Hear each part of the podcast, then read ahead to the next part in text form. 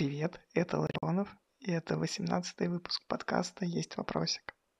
Сегодня мы поговорили с Димой Новожиловым о жизни, о запуске проектов и выборе команды, которая может поддержать и которая будет идти к одной общей цели.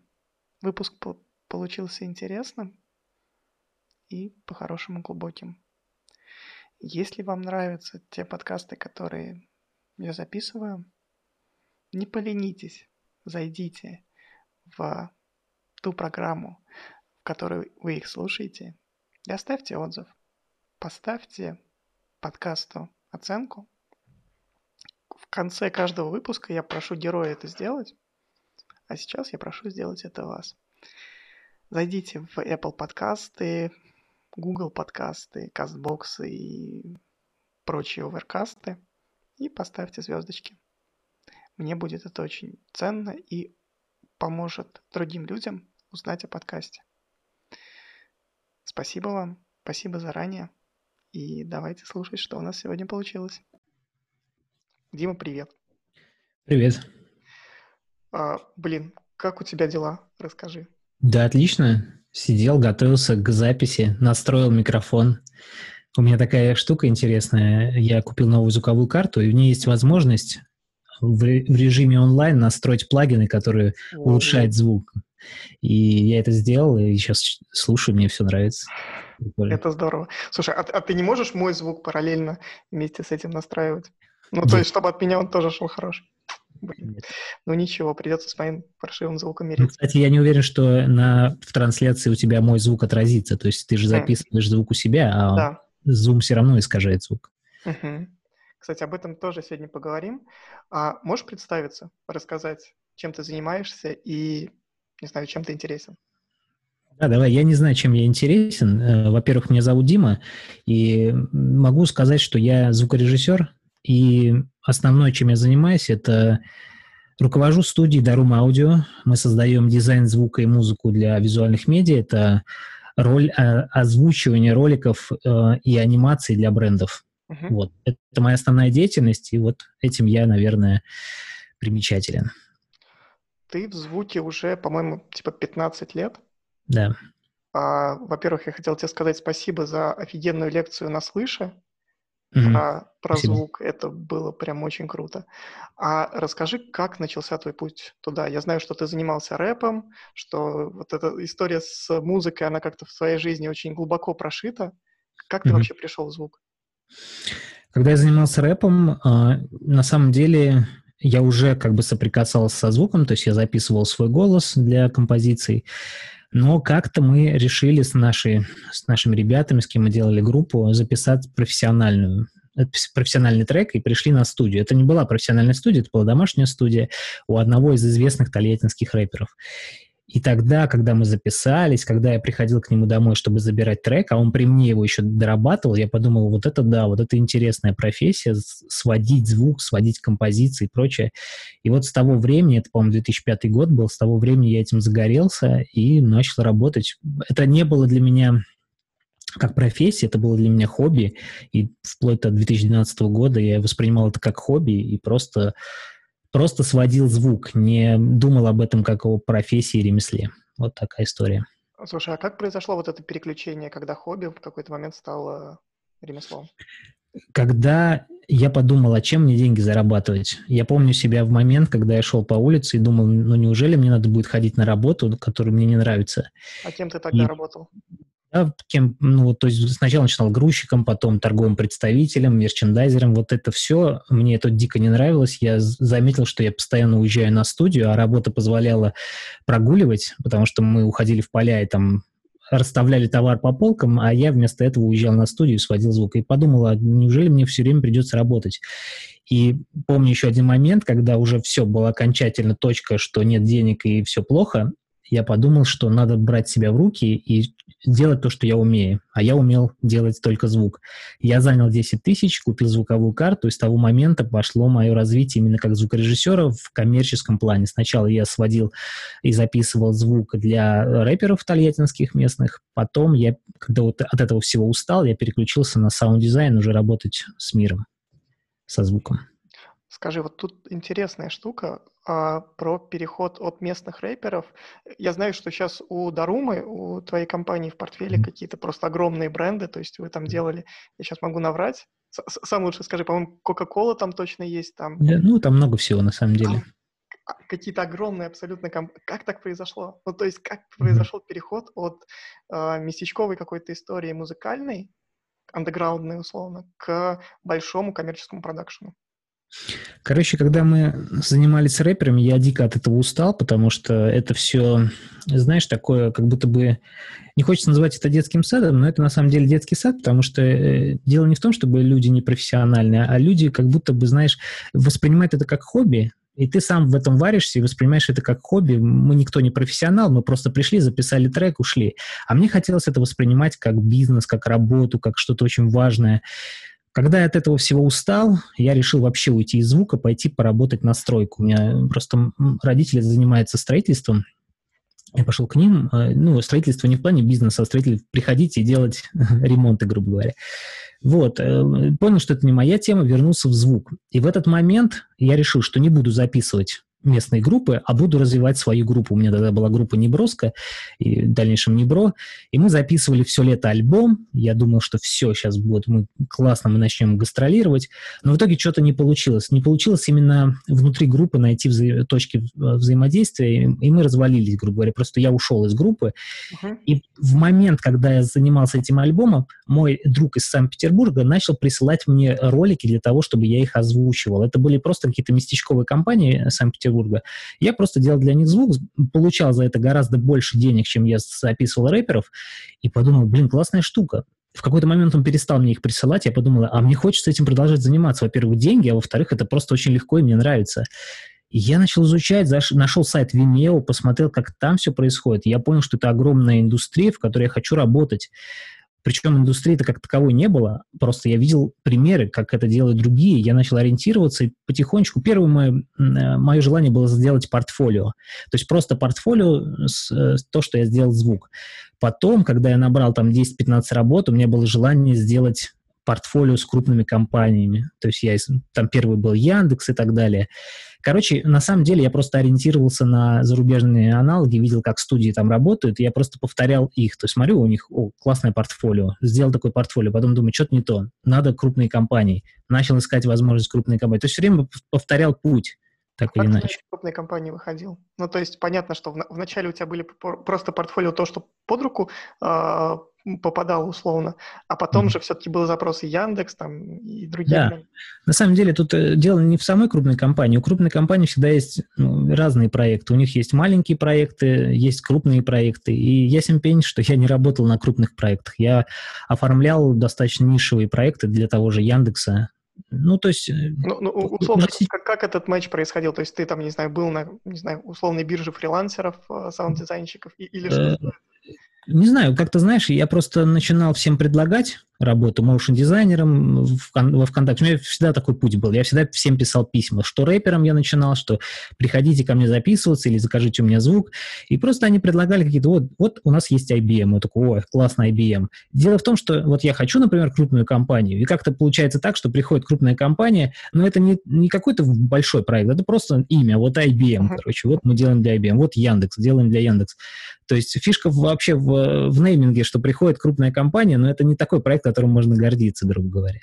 Вот. И как-то все, знаешь, просто люди, э, дизайнеры, агентства, они просто периодически обо мне узнавали и приносили проекты. Все. То есть ничего такого прям сверхъестественного, чтобы я ходил, искал, там, питчил свои идеи, не было такого. Слушай, вот ты сейчас сказал про письма. У меня на самом деле тоже, ну, и был такой период, а, когда я много кому писал, много с кем пытался скоммуницировать, и в какой-то момент это становится немножко стрёмно. Ну, то есть, типа, ты вторгаешься в какую-то, а, не знаю, в личное пространство другого человека. Mm. У тебя не было такой дилеммы? Ну, то есть, типа... Не, не я пишу. А так я писал дизайнером. во-первых, рабочие а, ну. То, то есть ты не в компании писал, ты писал условно? Да, я, я не знал, кому писать. Я вообще вот этот опыт, кому написать письмо, кто ответственен за процесс, я не знал. Я писал всем подряд. Возьмите. Сейчас я уже никому не пишу. Раньше вот у меня было там обязательно 20 писем в день я должен отправить.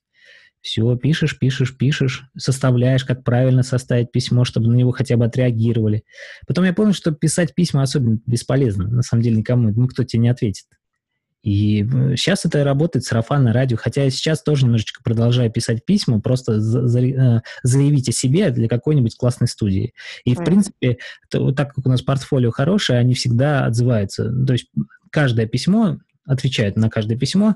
Просто не всегда мы работаем, потому что компания откладывает фри- фрилансера просто загажник. Вот мы хотим потом в будущем с ним поработать, возможно. То есть не факт, что они с тобой поработают сейчас прям.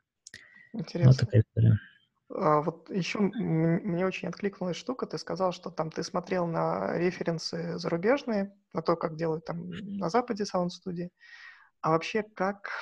Глупый вопрос, прям правда глупый. Как научиться слышать звук? Как Ой, научиться это... понимать, что вот что-то хорошо, а что плохо? Я, я просто поясню вопрос. Я, mm-hmm. кажется, я переслушал много всякого дерьма, ну вот прям серьезно много, много подкастов, много каких-то там а, а, аудиопостановок и всего такого, но я не могу у себя в голове провести отсечку, вот где мне звук прямо есть штуки, где меня звук прямо бесит, а есть, где звук нравится. Но я не могу для себя сформулировать критерии. Как ты это делаешь? Потому что я понимаю, что звук для тебя сейчас это, наверное, жизнь. И типа, нет, это не жизнь. Дело в том, что вот это во всех сферах, например, там начинаешь заниматься дизайном, там, неймингом, и ты не знаешь, а, а что такое хорошо, а что такое плохо. И вот, это все, вот этот э, рубеж, когда ты переходишь, ты понимаешь, что вот это плохо, это хорошо, это после надсмотренности. Абсолютно много проектов ты смотришь, смотришь, смотришь, потом ты делаешь, ты смотришь, как они сделали, повторяешь то же самое, потом начинаешь анализировать. И я долгое время не понимала, а вот это хорошо или это плохо. Короче, фишка в том, что просто там, в течение там, 3-5 лет ты начинаешь уже понимать, если ты каждый день с этим работаешь. Но не, невозможно просто там за год, за два понять что-то. Если ты с этим... Короче, важно смотреть, важно делать. Если ты смотришь и делаешь, тогда получается. Если ты просто смотришь, то, скорее всего, ничего не получится, потому что у тебя своего опыта нет, ты еще это не применил, свои знания в этом поле. Вот. Мне кажется, что в этой штуке еще третьей какой-то части не хватает, когда ты, типа, какой-то фидбэк получаешь, ну, то есть, типа, ты понимаешь, что в, том направлении движешься или не в том. Да, сто процентов. Но только фидбэк mm-hmm. от профессионалов.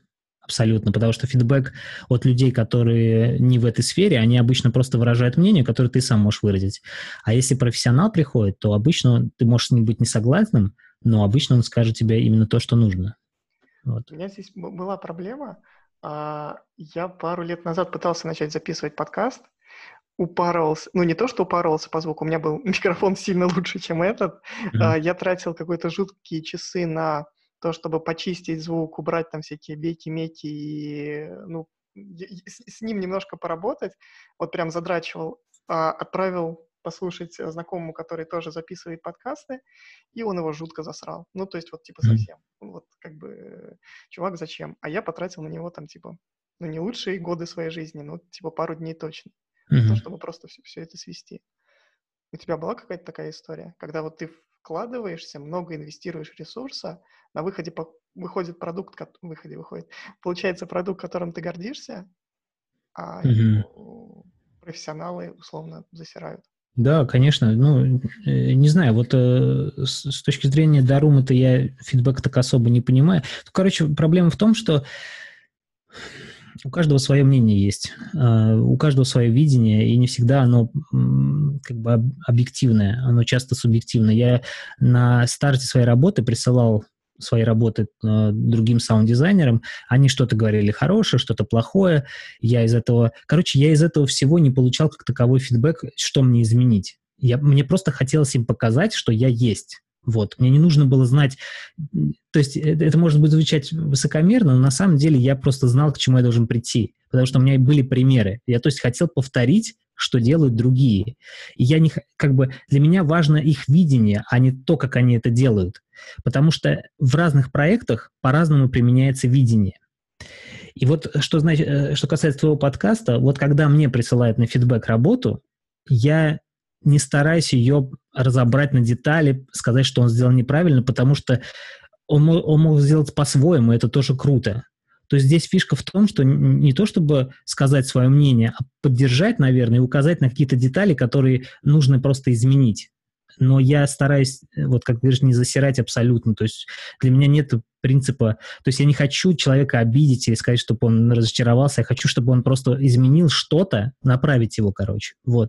И то же самое для меня. Хотелось, чтобы меня просто направляли, но на самом деле я очень мало кому рассылал. Я помню, вот э, был Василий Филатов, он есть, Василий Филатов, я на него очень сильно равнялся, это саунд-дизайнер э, в России. Я помню, что я ему отправлял, для меня очень важно было, что он скажет.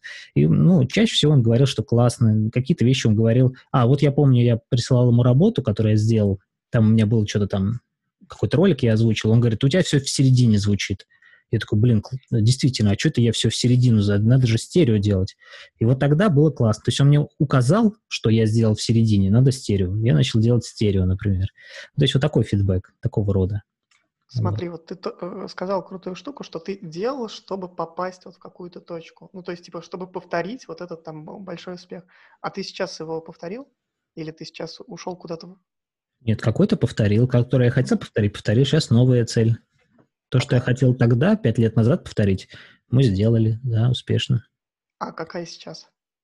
Ой, сейчас просто вот раньше мы делали звук для анимационных роликов, для стартапов, и, в принципе, это explainer ролики. В принципе, мы уже работаем с компаниями, которыми мы хотели работать тогда еще. Uh-huh. Сейчас хочется делать звук для 3D-роликов, для постановочных роликов, для крупных брендов, играть уже на рынке э, с э, крупно, крупных роликов. То есть, например, даже если тебе приходит Audi, да, у них есть, например, какой-нибудь крупный ролик, который они публикуют у себя на канале, на основном, а есть ролики, которые они просто на презентации там показывают где-нибудь там среди каких-то инвесторов незначительных.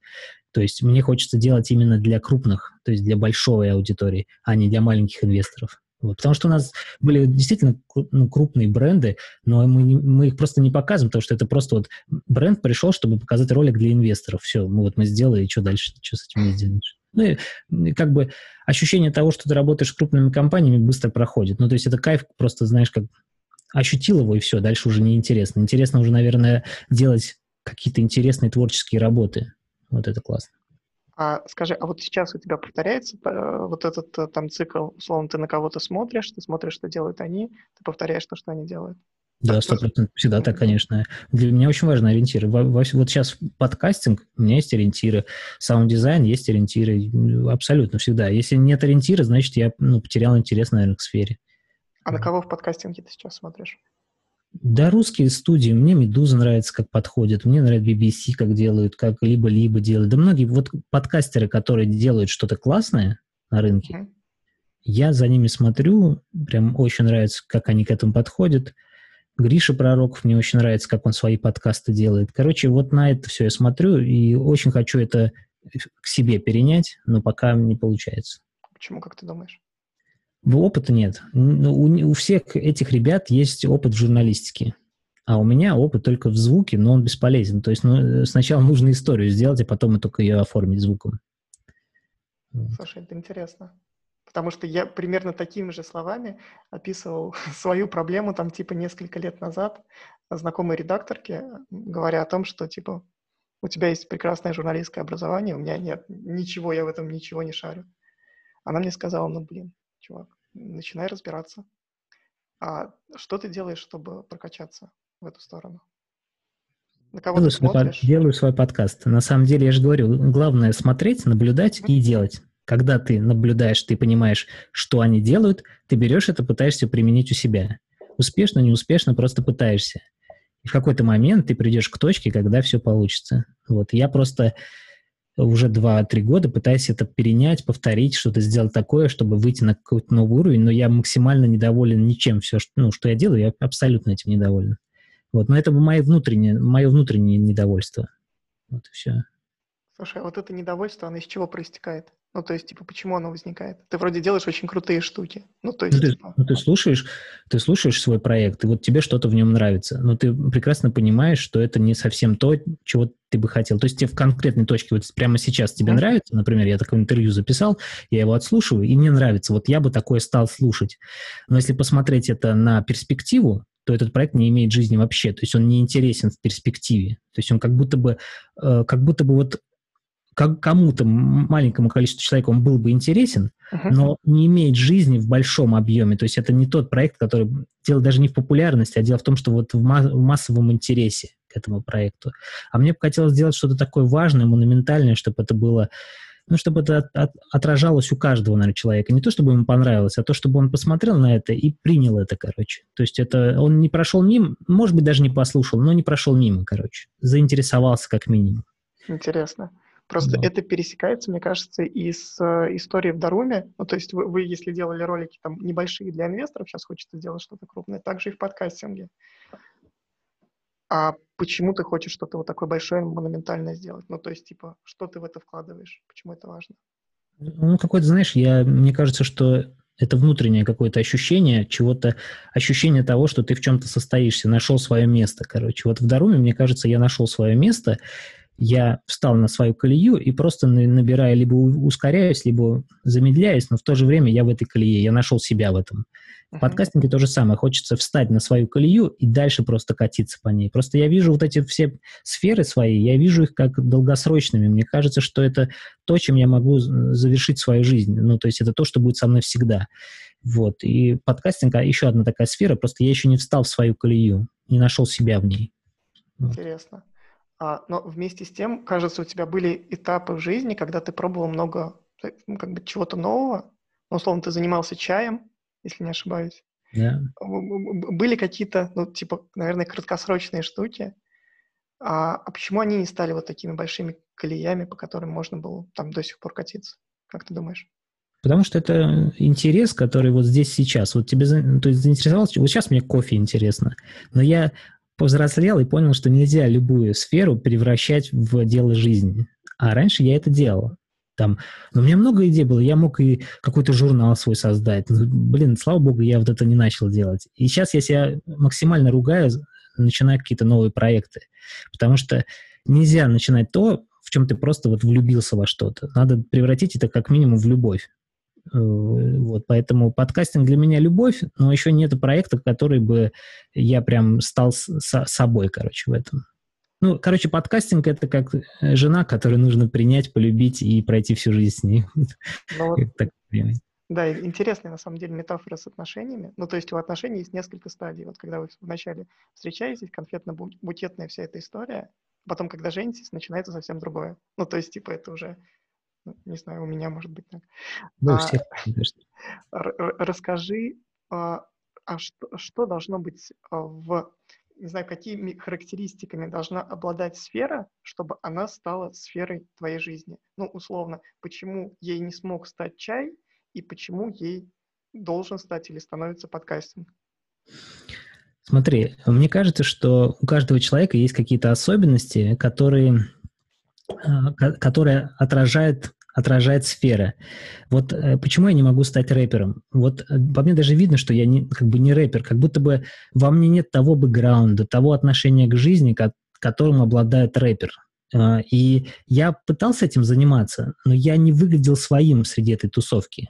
Абсолютно. Я как будто бы не вмещался в нее, не помещался. Я все время искал себя, где бы я находился как свой. И подкастинг я себя чувствую своим здесь саунд-дизайн и чувствую себя своим. То есть это вот то, что вот, э, что я могу себя... Я все время в голове формирую какую-то сцену людей на этой сцене, uh-huh. и могу ли я туда себя поместить? Здесь могу. Вот. С чаем я очень много, я когда занимался чаем, находился в тусовке, вот э, именно людей, которые там духовное развитие и прочее, не могу я себя там представить. Ну, это не моя тусовка, абсолютно. Почему-то я не могу просто к жизни относиться только с точки зрения духовности, а эта тусовка обычно так относится к жизни, поэтому мне сложно. Я пытался чай вывести, мы там делали чайную церемонию для э, директора Kia. Короче, в Kia открывался, открывался салон, мы приехали, нас позвали с чаем, и приехал этот кореец, который основал всю Kia, и мы его угощали чаем. Хотя это китайский чай, корейский чай. Вот. Я пытался это все, ну, как бы мне хотелось, чтобы это была какая-то бизнесовая история, но это, мне кажется, не, ну, никак не развивается. Я себя в ней не вижу, короче. Вот. Слушай, вот интересно, вот именно связанность с тусовки, то есть ощущаешь ли ты себя своим? А про рэп, блин, ну есть же Эминем, который типа, ну, он изначально казался не, не совсем не, не... Я в рэпе ничего не понимаю сразу. Вот, uh-huh. ну, то есть казалось, что он вообще не вписывается. Ну, то есть, типа, рэп, сори, наверное, не, не, не для его порядка людей, но потом оказалось, что, типа, да, он вхож. Так это понятно, я, это он так ощущает, я себя не ощущаю. Для меня важно самого, мое ощущение в этом. Я помню, как мы гастролировали, я находился в тусовке людей, просто у нас был определенный стиль музыки, определенная тусовка, я не находился там как свой. Мне не казалось, что я здесь должен быть. Поэтому это мое внутреннее ощущение. Там, где я себя чувствую не собой, я туда не иду. Для меня очень важно комфорт. Очень важно не зона комфорта, а именно комфорт, то, что я свой здесь. Это мое ощущение, я так считаю. Это какое-то, какое-то наверное, какое-то высшее ощущение, не умственное. То есть ну, не могу я это объяснить, просто я чувствую или нет. Вот.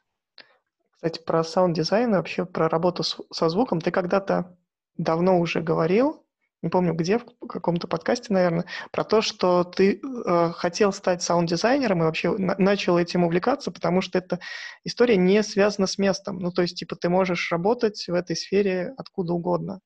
Но сейчас ты, ну, твое место как-то не поменялось, мне кажется, за последние э, пару десятков лет. Ты работаешь из Тольятти, и ты да. не, не, не ездишь по миру. Почему? Ну, по-прежнему я могу это делать, ну, то есть mm-hmm. моя профессия позволяет, но я вообще домосед, мне по кайфу находиться дома, и единственный человек, который меня вытаскивает из дома, если путешествовать, это жена. Она очень любит путешествовать, и если она сказала, куда, ну, что мы поедем, то мы едем, как бы я ей доверяю. Вот. Но по факту мне не принципиально куда-то переезжать. Ну, то есть я как будто бы мне вот я могу здесь это все сделать абсолютно как бы все. Единственное, я понимаю, что на мое сознание, на мое развитие очень сильно влияет обстановка, и когда я приезжаю в ту же Москву просто пообщаться с, людьми, uh-huh. я колоссальный багаж получаю знания, но еще так думаю, а если бы я жил в Москве, наверное, я бы этим присытился. Тут я хотя бы а, вот я там зарядился, привез сюда все это в Тольятти, выплеснул в работу, поехал снова зарядился. Мне кажется, что это оптимально. Когда я был бы в Москве, мне кажется, я с этим присытился и перешел бы в какую-то новую стадию, учиться понимать себя, наверное, по-новому в профессии и прочем. А здесь я как бы могу быть собой. Мне нравится здесь, не знаю. Ты не чувствуешь себя изолированным? Вот в Нет. текущих, ну, вообще не, не в текущих даже условиях самоизоляции?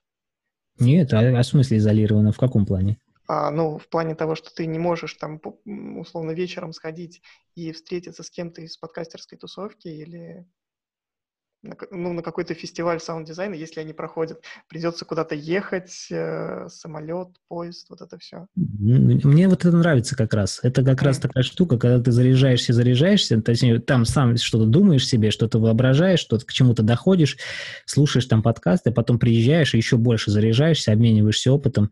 Мне вот так больше нравится. Возможно, мне и не нужно вот это все выезжать. Я все время думал об этом, все время думал, может, мне в Москву уехать, еще прочее. Я думаю, зачем? Ну, по работе я могу и здесь все устроить, по подкасту, ну, что мне, я созвонился с людьми любыми, пообщался. Может быть, я не прав, но мне пока вот так комфортно. А вот. с семьей ты об этом говорил? Ну, то есть, типа, с женой, давай переедем, там, не знаю, через месяц. Говорили, но мы не видим в этом большого смысла. Ну, как бы жена, вот мы любим Тольятти, для нас здесь ну, все классно, зачем себя ограничивать? Ну, как... Вот я просто не вижу в этом какого-то большого смысла. Возможно, в будущем он появится, я почему-то uh-huh. ощущаю так, что в каком-то будущем мы решим, что нам нужно уехать. Возможно, Интересно. и мы это сделаем. Но сейчас мы как бы вдвоем поняли, что не имеет этого смысла. Причем э, Ксюша, моя жена, она спокойно говорит, если ты хочешь, ты можешь поехать там, в Штаты, в Москву, там, ну, это я условно, и uh-huh. работать там, и, может быть, в будущем там мы переедем все вместе, то есть это нормально, короче, для нас. Вот, но пока нет, пока нам комфортно здесь. Слушай, это интересно, и здорово, что вы с ней совпадаете. Ну, то есть, типа, а, у меня... Ну, сейчас не, не время в моих историях, наверное. Не, а, расскажи, конечно. Да. А у меня... Не, меня жена год назад отпустила в Москву. Ну, то mm-hmm. есть я год там прожил, работая в редакции full time, а, периодически там на выходные приезжая к ней к дочке. Но за год мне не удалось их перетянуть, перевести. И mm-hmm. вот сейчас, когда началась самоизоляция, когда я уехал на карантин назад к ним, я в Саратове, недалеко от себя, ну, то есть, типа, Волга и вот это все. И а, я понял, насколько сильно я не то что соскучился, насколько сильно я отвык, и насколько важно мне было то, что они рядом со мной все это время, а, с одной стороны, не находились, а с другой стороны, сейчас начинают находиться. Mm-hmm. Вот такая интересная штука. Не знаю. Ну, это круто. Круто, что ты осознал, и теперь ты, вы же вместе сейчас находитесь? Да, мы сейчас вместе, и я понимаю, что я там не, не планирую в ближайшее время возвращаться в Москву, mm. потому что здесь как-то, ну, не знаю. А давай про тусовку немножко поговорим. А, мне на самом деле сложно этот вопрос поднимать, mm-hmm. но как, а, как тебе удается справляться с хейтом? Как ты пережил нападки со стороны Берди? Ну, даже не нападки, а... Ну, там нападок на самом деле не было. И хейта не было на самом деле. Я его пережил достаточно спокойно, причем том, что я просто понимал, что это временная история. Хейтить-то меня не за что. Ничего такого я не сделал. И Э, с точки зрения Бердикаста, я, конечно, на них немножко разозлился, больше на Андрея Барышникова, не из-за того, что он написал, а из-за того, что он не обсудил со мной этот вопрос, когда я эту тему пришел к нему обсуждать в личку. Он очень сухо на мое сообщение ответил, ну и вот ну, мне показалось, что это неправильно. Вот, а по, по поводу хэта, это не был хэт, это было не такое, даже не недовольство, а, знаешь, у людей всегда есть повод что-то обсудить, и просто нужно им дать возможность это обсудить, но я не позволяю переходить на личности, и я всегда отвечу то, с чем я не согласен, к примеру. Но когда тема начинает развивать, ну, то есть она мне интересна в момент просто отстоять какую-то свою позицию, но когда она переходит уже дальше, дальше, дальше, нарастает очень много различных претензий, я уже не вижу смысла это обсуждать. Вот, поэтому я, я понял для себя, что хейт как такового нет, обиды у меня никому нету, я понял, что вот сейчас я поотвечаю, а потом в какой-то момент я понял, что я устал даже отвечать, и, и никто даже, ну, все перестали писать. Я такой, ну, окей. Ладно, и эта ситуация показала, что всегда есть э, люди, которые тебя просто по умолчанию принимают, и всегда есть люди, которые при любой ситуации тебе скажут, что ты не прав, к примеру. Вот. И просто люди, которые тебя по умолчанию принимают, они просто даже тебе не пишут. Ты их знаешь, ты чувствуешь их энергетику, что они все, они с тобой рядом как бы. Вот. А те, кто пишет, ну, ну пишут в любом случае. У, у каждого есть право высказать свое мнение. Вот. Главное просто без оскорблений. Вот так вот. Я сейчас чем больше смотрю на все ситуации хейт, ну, как бы даже не хейт, а каких-то неоправданных, э, ну, не то что наездов, а вот а, очень однобокой во многом позиции. М- многие случаи, которые сейчас и в СМИ происходят, там, не знаю, связанные и с, а, а связанные с, с разными неприятными вещами, они по большей части однобоки. То есть всегда выслушивается одна сторона. Ну, то есть, типа, не знаю, Дима ай-яй-яй удалил подкаст «Пироги», и не выслушивается вторая сторона. Ну, то есть, типа, по определению второй стороне, ну, не то, что право голоса не дается, ну, вот она плохая, мы все скажем ей ай-яй и пальчиком погрозим. Да, да. Журналистика так не работает. Журналистика — это всегда полемика мнений, когда хотя бы их два. Когда выслушали да. одну сторону, выслушали вторую сторону. А ты, мне кажется, сейчас все сказал, что хотел о о том, что произошло с пирогами и в чате, и в паблике. Но mm если тебе есть что добавить, скажи об этом. Ничего нет. Нет. Все нормально. Окей. А у меня здесь только такой вопрос. Блин, ну загрузи ты его уже куда-нибудь. Ну, то есть, типа... А зачем? Какой в этом смысл? У меня он весь скачанный. Ну, то есть, типа, не, не весь скачанный, но у меня остались эпизоды, которые я не прослушал, и я понимаю, что вот это так, ну, как бы э, бомба, ну, не то, что замедленным действием, я сейчас их прослушаю, мне приложение их автоматом удалит, и все. Просто э, к этому подкасту такое э, как-то странное такое ощущение, ну, понимаешь, я бы никогда не позволил себе удалить подкаст, в котором были, например, очень много гостей, в котором была информация важная для слушателя, важная в плане того, что мы какую-то давали информацию, которая человеку бы помогло. Uh-huh. В этом подкасте максимум, что могло бы помочь, ну, может быть, человек бы замотивировался на что-то там, или еще, ну, возможно. Но в целом это были просто истории, просто смех над личными какими-то ситуациями. И это, я это все воспринимаю как аккаунт в Инстаграм с моими фотографиями. И когда я это все удалял, причем я не, не то чтобы удалял, я просто это, грубо говоря, закрывал, а, uh-huh. перенос, перенося хостинги и прочее, это не имеет значения. Я это воспринимал как просто удаление своего личного аккаунта. Почему я должен кому-то говорить, скачайте мои фотографии? Вы что, come on, какие фото... Короче, если бы в этом подкасте была какая-то очень важная информация, интервью с психологами, как я это хотел делать, у меня изначально uh-huh. очень большие планы были вот на это все, тогда бы, ну, конечно, вопросов нет. Я прекрасно понимаю всех слушателей, которые обидно и жалко, что этот подкаста нет. Возможно, для, для них это что-то значило, но это не настолько важно. Ну, правда, это все забудется. Это вот сегодня, это, как может быть, рано для кого-то, ну, по, рано, come on. А потом это просто забудется, этого не будет, и все. И с этим всем можем пережить спокойно. Вот, никогда бы не удалил то, что было бы значимо. Вот сейчас, например, я делаю подкаст э, «Поток», uh-huh. и там истории прям людей, и я, ну, как бы я не могу их удалить, потому что это история человека. Это история Андрея Бугрова про его музыку. Это история Паши Федорова про его жизнь, про его детей, там он рассказывал в конце. Это, это важно. Я, перед ними я ответственен, понимаешь? Интересно. Мне кажется. Как-то так. Слушай, а вот ты, ты сейчас две штуки затронул. Одна, ну сейчас мы, я думаю, про обе поговорим. Про то, насколько короткий срок имеет там, ну, не даже не, не скандал, а вот что, любое происшествие, любое происшествие имеет очень короткий срок действия.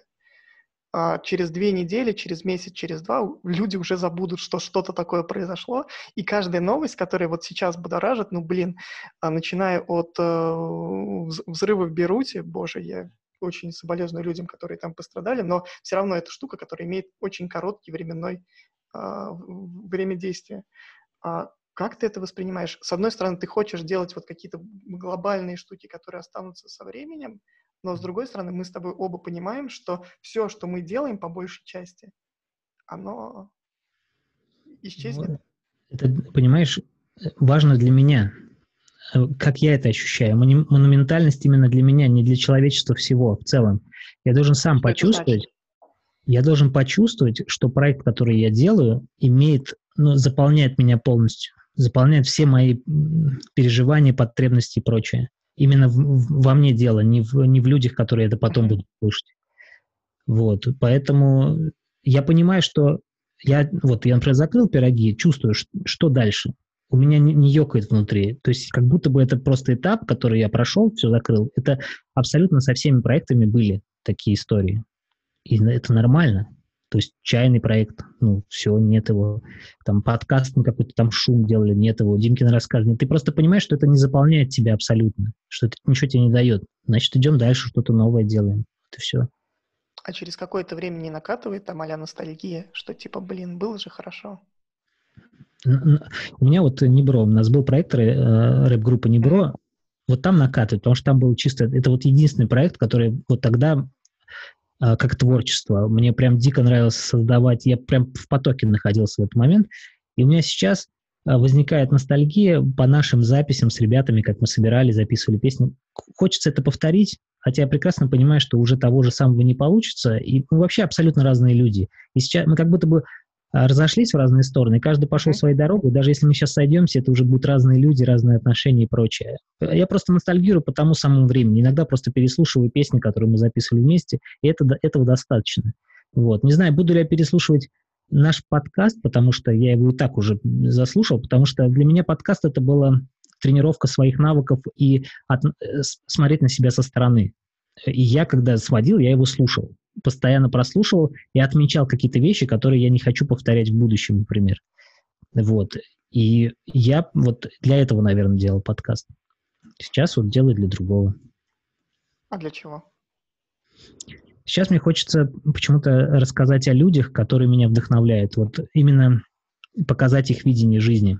Мне почему-то хочется и короче, фишка в том, что когда ты, например, общаешься с человеком вживую, ты настолько от него заряжаешься, получаешь какую-то очень маленькую э, нотку того, что ты можешь применить в своей жизни. И вот от каждого, вот два гостя у меня было, три, вот третьего я буду выпускать, и от каждого что-то получил офигенное. Я просто нифига себе думаю, это так круто. Я такого не, абсолютно не, не получал в пирогах за два года, а здесь я просто за один выпуск получаю что-то достаточно важное для себя. Прикольно. И хочу это повторять, но единственное, я не знаю, я хочу это делать просто легко, то есть я не хочу это превращать в подкаст, который будет э, подкаст ради подкаста. Сейчас мне хочется делать что-то такое, что будет э, Э, больше меня, меня заполнять, короче. Я пытаюсь себя найти в этом. И, возможно, поток — это не то же самое, что я хочу сделать. Возможно, я иду к какому, какому-то нарративному подкасту в будущем. Вот. Вторая штука, про которую я хотел спросить, вот одна была про мимолетность всего, что сущего, вторая про ответственность ответственность перед другими людьми. Ты сказал э, важную штуку, то, что вот сейчас новый проект, что сейчас поток, это штука, которая, ну, где ты рассказываешь истории других людей, и, соответственно, ты отвечаешь, что, там, что этот контент о других людях будет опубликован.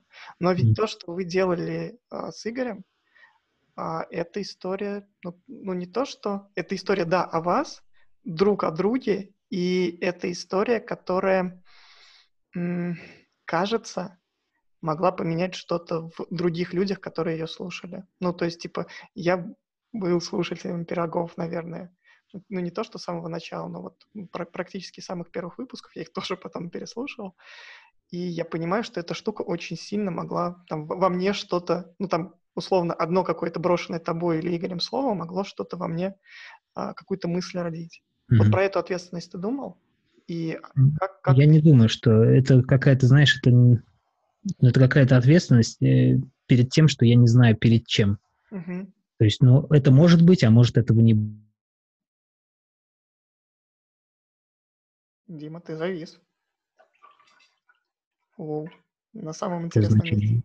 Не, это не, не думаю, что я ответственен за это. Если бы мы с тобой договорились об этом, э, я чувствовал ответственность перед людьми, которые писали комментарии, которым было очень важно. А, я чувствую перед ними, и мне очень жаль, что я их подвел. Мне очень жаль, правда, но ну, как бы это превышает на весах страдания мои в создании этого подкаста и помочь. Поэтому я делаю новый подкаст. Правда, я никому об этом так-то широко не рассказал. Может, люди, которым было важно пироги, не знают об этом. Но если суждено меня найти, они меня найдут. То есть мне сейчас хочется просто делать и никому об этом особо не распространяться, делать шаги по продвижению подкаста, просто которые я делал в пирогах там фичеринг от Apple попробовать получить, там еще какие-то такие вещи. То есть с нуля все повторить. Да, да. Это как, знаешь, это я слышал историю, как японские художники каждые три года меняли имена, чтобы избавиться от прошлых заслуг и сделать что-то новое, посмотреть, на что они способны с нуля. Вот. Но это мне, это просто прикольная история, это не, ко мне не относится. Смотри, а тут же интересная штука. Ты сказал о том, что ты хочешь, чтобы подкастинг стал вот там тем, теми рельсами, по которым ты дальше будешь идти, но сейчас, по сути, ты эти рельсы поменял. Ну, то есть, типа, ты перешел на другой путь, там стрелка пошла в другую сторону. Mm-hmm. И, может быть, ты даже немного назад откатился. Может быть, да. Нет ли здесь опасности, что снова проходить тот же самый путь будет тяжелее, и там катиться уже с какой-то определенной точки, ну, кажется проще, что уже есть аудитория, есть выверенный вектор. Все понятно, в принципе. Да, и ты знаешь, я к этому отношусь как к игре. Вот mm-hmm. ты, например, в игре идешь, ну, представь тебе игра, которая у тебя есть один шанс идти, и дальше ты откатываешься назад. Вот играешь, играешь, и ты понимаешь, что ты зашел в болото. Ты стоишь, и ты понимаешь, что дальше пути нет. Okay. Тебе либо нужно вернуться, найти где-то новый путь, либо вернуться и что-то сделать абсолютно новое, другой, по другой дороге пойти. И вот мне кажется, что со своими вот этими проектами я оказался в болоте по многим причинам. Но между тем, пройдя путь, я набрал опыт, и с этим опытом я делаю что-то новое. То есть те ошибки я уже, наверное, повторять не буду, и просто делаю что-то новое. Потом что-то еще, может быть, новое буду, буду делать. Просто подкастинг для меня это органично очень. Я в детстве записывал свои радиопередачи, и вообще в пять лет, когда я обнаружил, что на магнитофон можно записывать голос, вот тогда я офигел. Я просто записывал голос постоянно, в школе записывал. Для меня это просто такая штука, которую мне очень нравится делать. Я ну, люблю говорить. и, и, и мне хочется, почему я начал новый подкаст сразу, я не хочу потерять навык говорения. Мне очень важно это еще раз его прокачивать, прокачивать, прокачивать, делать лучше, лучше, лучше. Надеюсь, у меня это получится, и в будущем я сделаю что-то очень важное для себя. Чем я буду гордиться, короче. Вот что мне будет не стыдно рассказать родственникам. Вот. Слушай, а ты боишься провалов? Да ну, уже нет, я уже столько провал, провалов был. Да нет. Просто я почему вопрос может типа странным прозвучать, а просто вот то, то, как ты ведешь, то, какие шаги ты делаешь, кажется, что ты отсекаешь, прямо жестко отсекаешь то, что в теории могло закончиться типа ничем, или вот там, что могло закончиться тем же болотом. Ну, условно, чай, который не откликался тебе внутри, подкаст, который ну, зашел не туда, куда ты его вел. Ты это прям жестко рубишь. Кажется, да. что вот именно эта э, жесткость а, страхует тебя от какого-то, ну, не знаю, глобальной какой-то провальной истории. Не знаю. Не, про, мне кажется, провала здесь не будет. Знаешь, что будет? Вот я так себе представляю. Я всегда представляю долгосрочно, где я нах- буду находиться.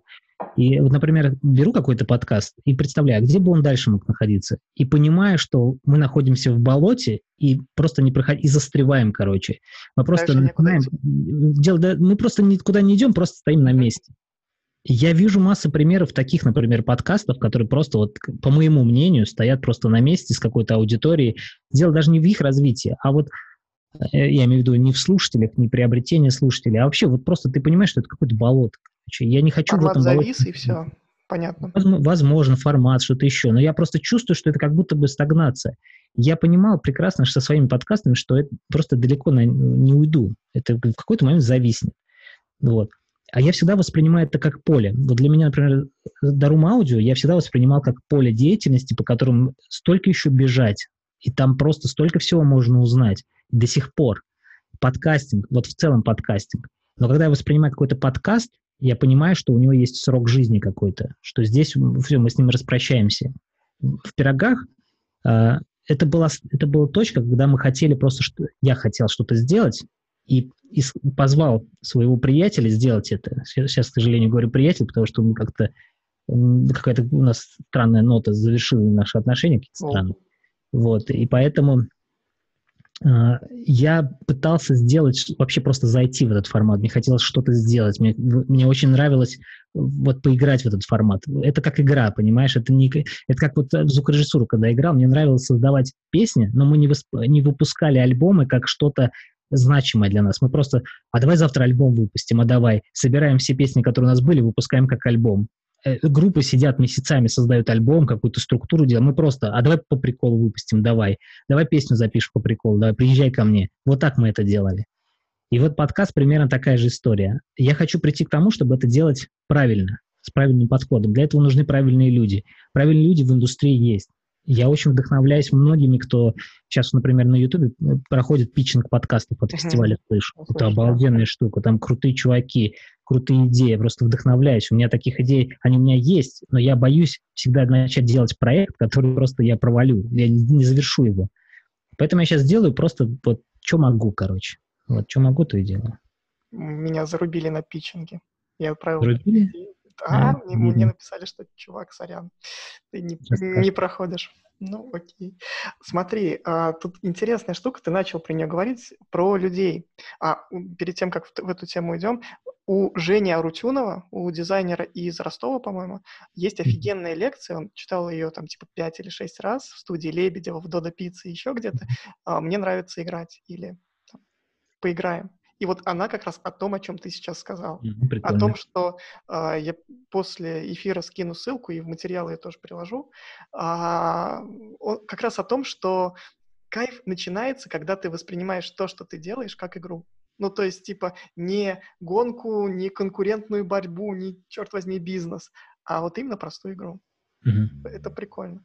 А про людей. А, ты сказал, когда мы говорили про группу, что там в какой-то момент ребята устали, ты точнее устал от того, что они воспринимают это как хобби, тебе хотелось это воспринимать по-другому? Не-не, не как хобби. Мы, там, там история такая была, мы просто, у нас начала расти популярность, угу. вот, а так как мы не были общей тусовкой, то есть мы, был, мы были группы, которые собирались какое-то время, но тусовались по-разному, И мы начали ездить на гастроли, и у нас начали возникна, возникать конфликты. А, один наш участник группы считал, что он фронтмен, и, в принципе, он мог быть фронтменом, но мы также хотели быть значимыми в этой группе.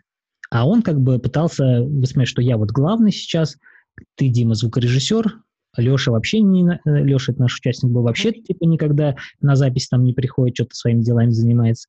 И как-то так. И у нас вот э, нач, начали вот такие вот отношения быть, когда мы могли избежать конфликта. Абсолютно. Я мог быть мудрее во многом. Но я человек, вот, э, я же не мудрый человек, я постоянно совершаю ошибки. Может быть, я о них жалею, но мне кажется, что все наши действия, все наши ошибки, они как будто бы нужны были. Вот так мы себя повели вот в данный момент, значит, так и надо возможно. Вот, и поэтому я... И причем мне мой товарищ, с которым мы делали группу, он сказал, самое страшное, если ты уйдешь из группы для него. И я его очень сильно, видимо, в этом подвел, хотя мы вот иногда один раз всего пересекались за пять лет, поздоровались с ним, все нормально, но, скорее всего, он разочаровался тогда, что я ушел из группы. Ну вот смотри, просто а, мне показалось пересекающим. Ну, то есть ты сам воспринимаешь то, что ты делаешь и сейчас, и тогда, как э, некую игру. Но вместе с тем а, невовлеченность людей или там а, расхождение во взглядами с другими людьми а, mm. может привести к закрытию проекта, развалу группы или к чему-то еще. Вообще, как ты думаешь, почему бывает, в чем сложность сбора команды и почему не каждая команда, даже с офигенной идеей, с э, офигенным продакшеном, может э, разрушиться? Почему не складываются отношения и почему продукты умирают из-за того, что в команде что-то пошло не так? Я, у меня нет большого опыта работы с командой, вот на это я не отвечу, но мне кажется, что команда должна бить в одну точку абсолютно. Все, каждый ее участник должны договориться, что мы бьем в одну точку, и в какой-то момент должны определить, кто лидирует. Лидирует не в плане того, что есть у нас лидер, а кого мы, а, чье видение мы продолжаем. Вот, это очень важно. И каждый участник команды должен понять, какая у нас цель, и бить в эту, в эту цель абсолютно. В uh-huh. моих случаях чаще люди, мы начинали, вот, например, нашу группу, я помню, как мы начинали ее, как мы били все в одну цель. У нас была игра, но мы били в одну цель. У нас была какая-то общая значимость. Мы с утра созванивались, обсуждали новые песни, приезжали записывать. Это было какое-то что-то общее. Когда это потерялось, каждый пошел в свою сторону. Лебедь, рак и щука. Так не работает. Вот я могу сказать за свой проект Дарум Аудио, у меня есть команда. Сколько и в ней человек? Сейчас, сейчас трое вместе со мной. Ну, uh-huh. еще при, привлеченные есть ребята. И вот здесь я прям очень сильно доволен моей командой. Вот у меня есть э, напарник Женя, я его воспринимаю уже как своего партнера, потому что многие проекты мы уже начинал я один, сейчас мы вместе какие-то проекты уже 50 на 50 делаем. И я вот не то чтобы... Это просто моя правая рука, мой друг, это просто абсолютно человек, который понимает меня и понимает, куда мы двигаемся. Он, он правильно выбрал позицию. Я не пытаюсь быть руководителем, который говорит, как правильно, но он правильно выбрал, как мне кажется, позицию. А, он, ну, Дима, ты знаешь как? Давай мы сделаем, как ты считаешь лучшим. Вот. И, и, наверное, меня эта позиция устраивает. Хотя, может быть, она неправильная, не демократичная, но нас она двигает, короче. Вот. В других проектах как-то, к сожалению, вот с Чайным у меня тоже были партнеры, они как-то отвалились, просто оставили мне кредит, уехали, решали свои проблемы. У каждого, у каждого были свои проблемы какие-то. И, и ты понимаешь, что человек э, не включен в, про, в процесс э, твоей, ну, твоего проекта. Он просто хочет что-то другое, для чего-то, не понятно. Мне кажется, что многие проекты я просто звал людей, чтобы просто не одному это делать. И в, и в этом моя ошибка. Нельзя так делать. Надо сначала что-то запустить, что-то развить, только потом набирать команду. И, или у тебя, например, уже, вот, например, у меня сейчас есть Э, Дарум Аудио со звуком, я решаю сделать какой-то проект тоже со звуком сделанный. У меня уже есть люди. Мы с ними про- уже сделали вместе один проект в этом поле, мы сделаем вместе еще один проект. Уже понятно, как команда работает. Но в новых проектах, к сожалению, наверное, все-таки 50 на 50, либо выгорит, либо нет. Надо просто начинать одному. В моем случае это 100% так. Один, потом дальше подключаешь людей. Вот. Смотри, тут э, с э, начинанием в, в, в один... А не страшно? Ну, то есть, типа, не страшно начинать в одиночку? Ну, страшно. А, а что страшного? Стра... Ну, как бы да, всегда страшно, а потом думаешь, да ладно. Когда уже пути назад нет, что делать?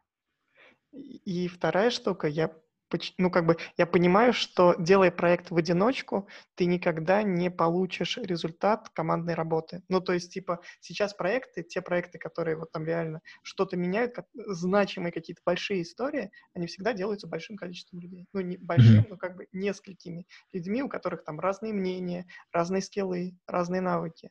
И каждый... Смотри, какая цель. Конечно, смотри, какая цель. У меня-то цели не было делать коммерческий продукт, даже с тем же самым подкастом с тем же самым чаем. У меня был кайф пить чай и рассказывать о них людям, о, о нем людям и продавать чай. У меня это в какой-то степени получалось, но я понял, что э, без команды мне не получится дальше идти.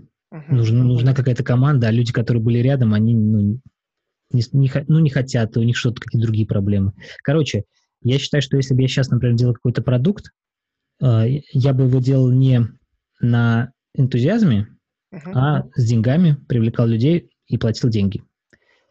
Тогда мы могли бы, ну то есть тут понятна мотивация, тут понятный старт. А если ты просто на энтузиазме партнера подключаешь, когда-то мы к чему-то придем, тут надо понимать, что мы все мы едины, мы в одну точку начинаем бить. А если такого нет, то, скорее всего, ничего не получится. Слушай, а как ты думаешь, почему рассинхрон такой происходит? Ну, то есть вначале вот там и в группе, и, наверное, с чаем, все, все равно же вы начинали, что вы шли понятно куда, у вас был один вектор, но потом у одного проблемы, у другого кредит, у третьего там в другой группе сходил поиграть, ну, вот это. Почему ну, это происходит? С группой мы 10 лет существовали, и понятно, что это уже такой, ну, либо мы, мы, короче, мы должны были, так как мы уже взрослеем, у нас появляются семьи, мы должны либо э, ходить на работу. Тут еще такой uh-huh. момент был, когда мы начинали делать группу, а, уже тогда все задумывались, а, может быть, на работу устроиться не мы, а наше окружение. А мы продолжаем с ребятами заниматься рэпом, и у нас начинают уже успехи происходить, а люди, которые с нами не были, просто ушли на работу, они смотрят на нас и тоже хотят, как мы. А у нас-то денег-то особо нет, и, и нам надо выбирать, зарабатывать на музыке, мы не знаем как, либо устраиваться на работу. И здесь возникает конфликт и с самим собой, и, с, и внутри. Вот. И тут какой-то должен быть выбор. Ну вот, и мы его сделали как бы. Такие дела. Мне кажется, что конфликт всегда будет возникать, если вот, например, у меня в Даруме у меня не было пути назад. Мне, как бы я один, я не один, у меня пути назад нет, мне надо что-то делать. Вот единственное, что я могу делать звук, вот у меня единственное uh-huh. поле, я должен туда идти. Если бы сейчас подкастом такая же история была, конечно же бы по-другому все, наверное, было бы. Ну, то есть у меня нет выхода. У меня сейчас просто подкаст это просто игра. Мне не надо на нем деньги зарабатывать. А если бы мне надо было на нем деньги, я бы, наверное, рвал металл, что-то пытался изменить, что-то сделать. Может быть, и пироги бы как-то форматировал по-другому, может, как-то иначе бы к этому подходил, не знаю. Ну, Тогда мне... Сейчас это больше рас... расслабленное какое-то такое отношение, ну, типа... Мне хочется из этого сделать дело жизни, абсолютно. Mm-hmm. Ну, потому что это возможно. Как это сделать, не знаю хочется сделать. Посмотрим, как это из этого выйдет. Сейчас я имею возможность просто в это, это как проект, как хобби, вкладывать в него деньги, развивать, но пока не знаю, к чему это придет. В будущем вижу, что я смогу быть, э, смогу этим зарабатывать и жить этим. Слушай, прикольно. Мне кажется, мы, мы очень круто вернулись в ту точку, с которой начали, ну, то есть э, ты, ты вначале говорил, и вообще, говоря про саунд-дизайн, и сейчас ты об этом закончил, что э, это был вопрос, там, не знаю, выживания, и если бы подкаст был вопросом выживания, то подход был совсем другим.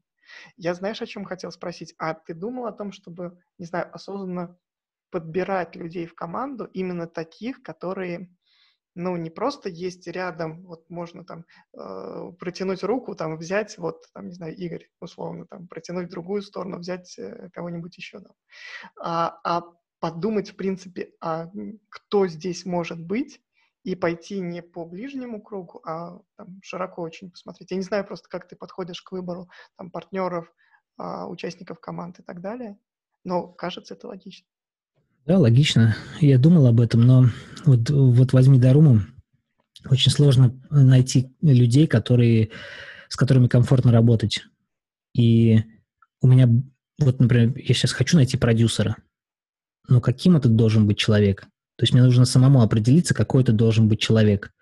И в этом вся проблема. Может, он и не нужен мне, этот продюсер. То есть э, этот вопрос нужно решить сначала внутри себя, а потом уже искать людей. Ну, сложно точки... такие вопросы внутри себя решать. Ну, а вот с, с подкастингом, да тут просто было, а давай, а да, мне просто хотелось. Мне просто хотелось это сделать, и все. И, и тут как-то не было других вариантов, с кем его делать, как бы uh-huh. все. Вот. Потому что Игорь, мы с ним часто обсуждали различные там технику, прочее. У нас было, был момент, что мы можем это обсуждать. Почему бы это не попробовать обсуждать в, в подкасте? Вот мы попробовали, чуть даже больше сделали, чем мы обсуждали, когда вместе собирались. Это было... Вот чуть лучше я узнал о нем через подкаст. Прикольно. Вот. А почему бывает сложно определиться там, условно, в той же э, истории с продюсером? Каким должен был быть этот человек? Нужен ну, ли он вообще? В чем Ну да, нужно понимать, э, что он заменит, mm-hmm.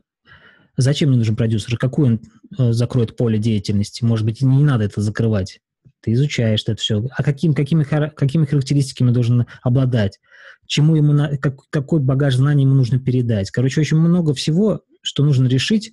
И я, знаешь, как это сделал? Это есть такой принцип UVEY, принцип недеяния. Ты активная без, бездеятельность, активная в плане того, что ты ждешь, наблюдаешь, смотришь, изучаешь, но не торопишься и ничего не предпринимаешь особого. Потому что когда ты предпринимаешь, чаще всего ты ошибаешься.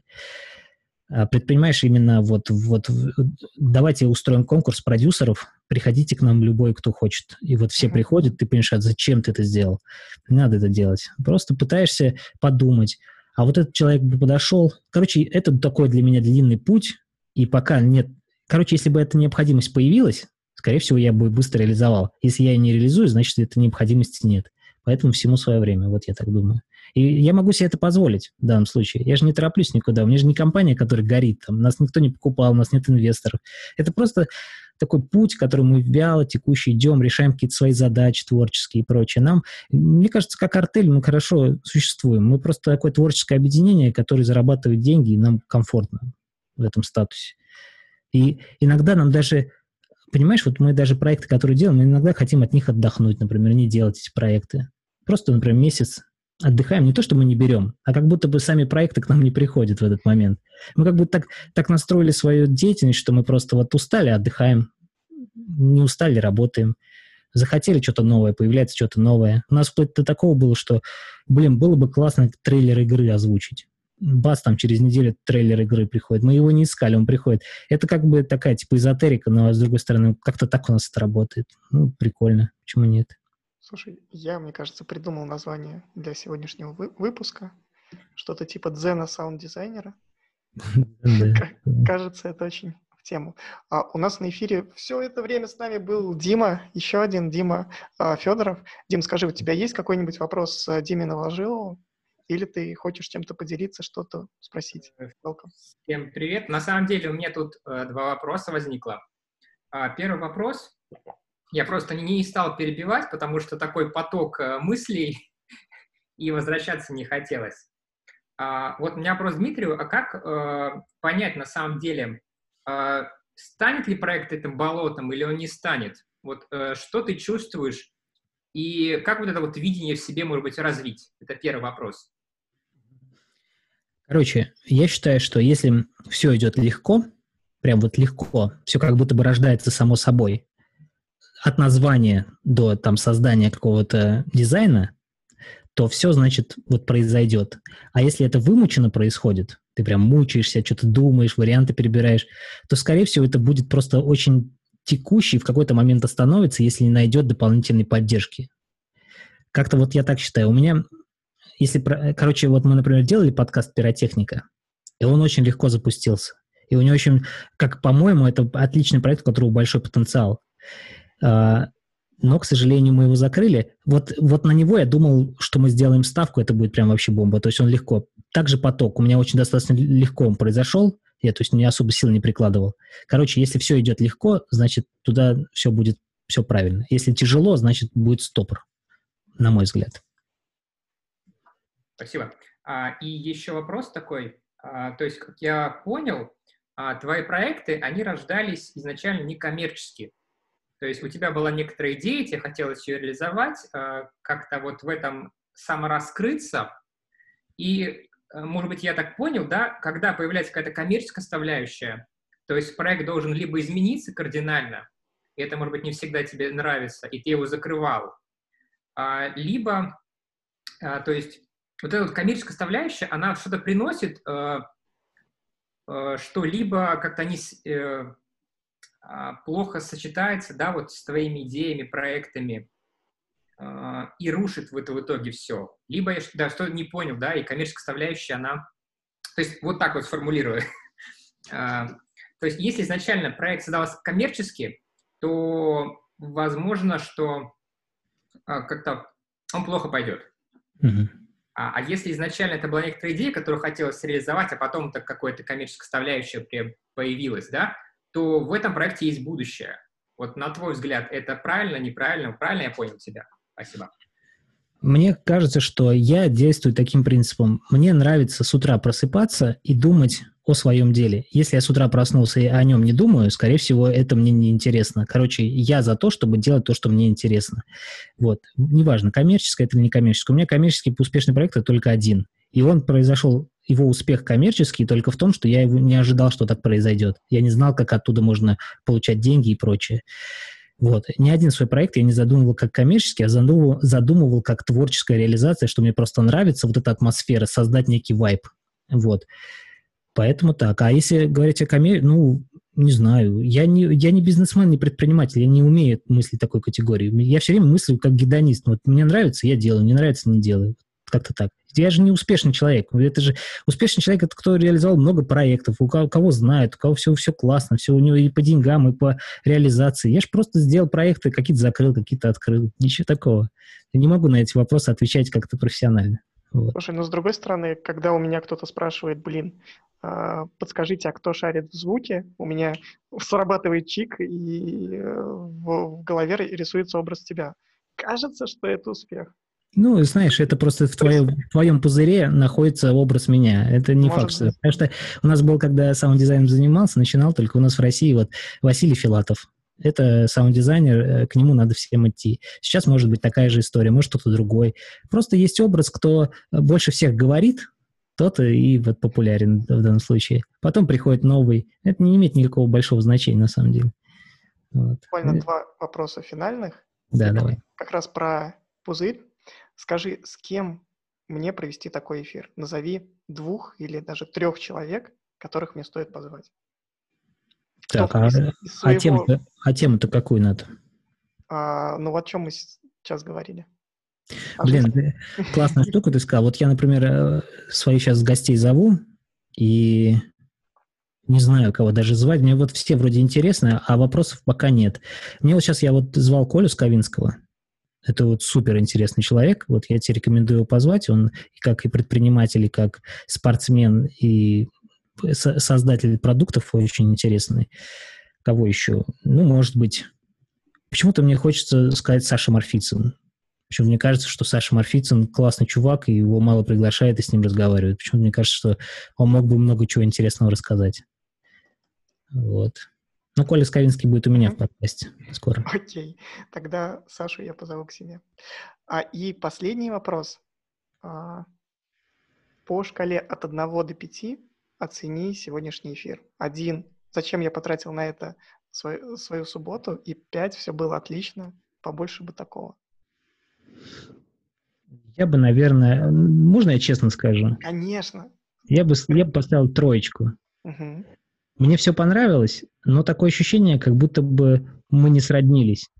Как будто бы мы поговорили обо мне, а я не сказал ничего о себе, просто что-то сказал, непонятно что. Вот. И мне кажется, что такие вещи надо э, не то чтобы чаще, но как-то э, ну, как-то в беседе. Мне, мне, мне кажется, что и ты должен побольше о себе говорить, и, и как-то мы вместе найдем какую-то точку. Классно. Mm-hmm. А может и нет, может я не прав. Но почему-то мне вот хочется просто сказать троечку, но это никак не влияет на твой подкаст, и на тебя тоже. Ты вообще супер Нет, молодец, я, мне очень нравится. Я, Просто я ощущение себя говорю. Мне это вашим фидбэк, круто, что ты его дал. Скажи, а что должно было поменяться, чтобы оценка увеличиться? Как раз, чтобы у нас был диалог, дискуссия? Или что это должно быть? Не знаю. Я не знаю. Просто вот, вот сегодня как-то так. Не знаю. Окей. Спасибо тебе. Спасибо. А, Дим, спасибо тебе, что был с нами этот час. Спасибо, что послушал. Дим, спасибо, что рассказал. Да, спасибо, спасибо, ребята. Все. А, пока-пока. Пока.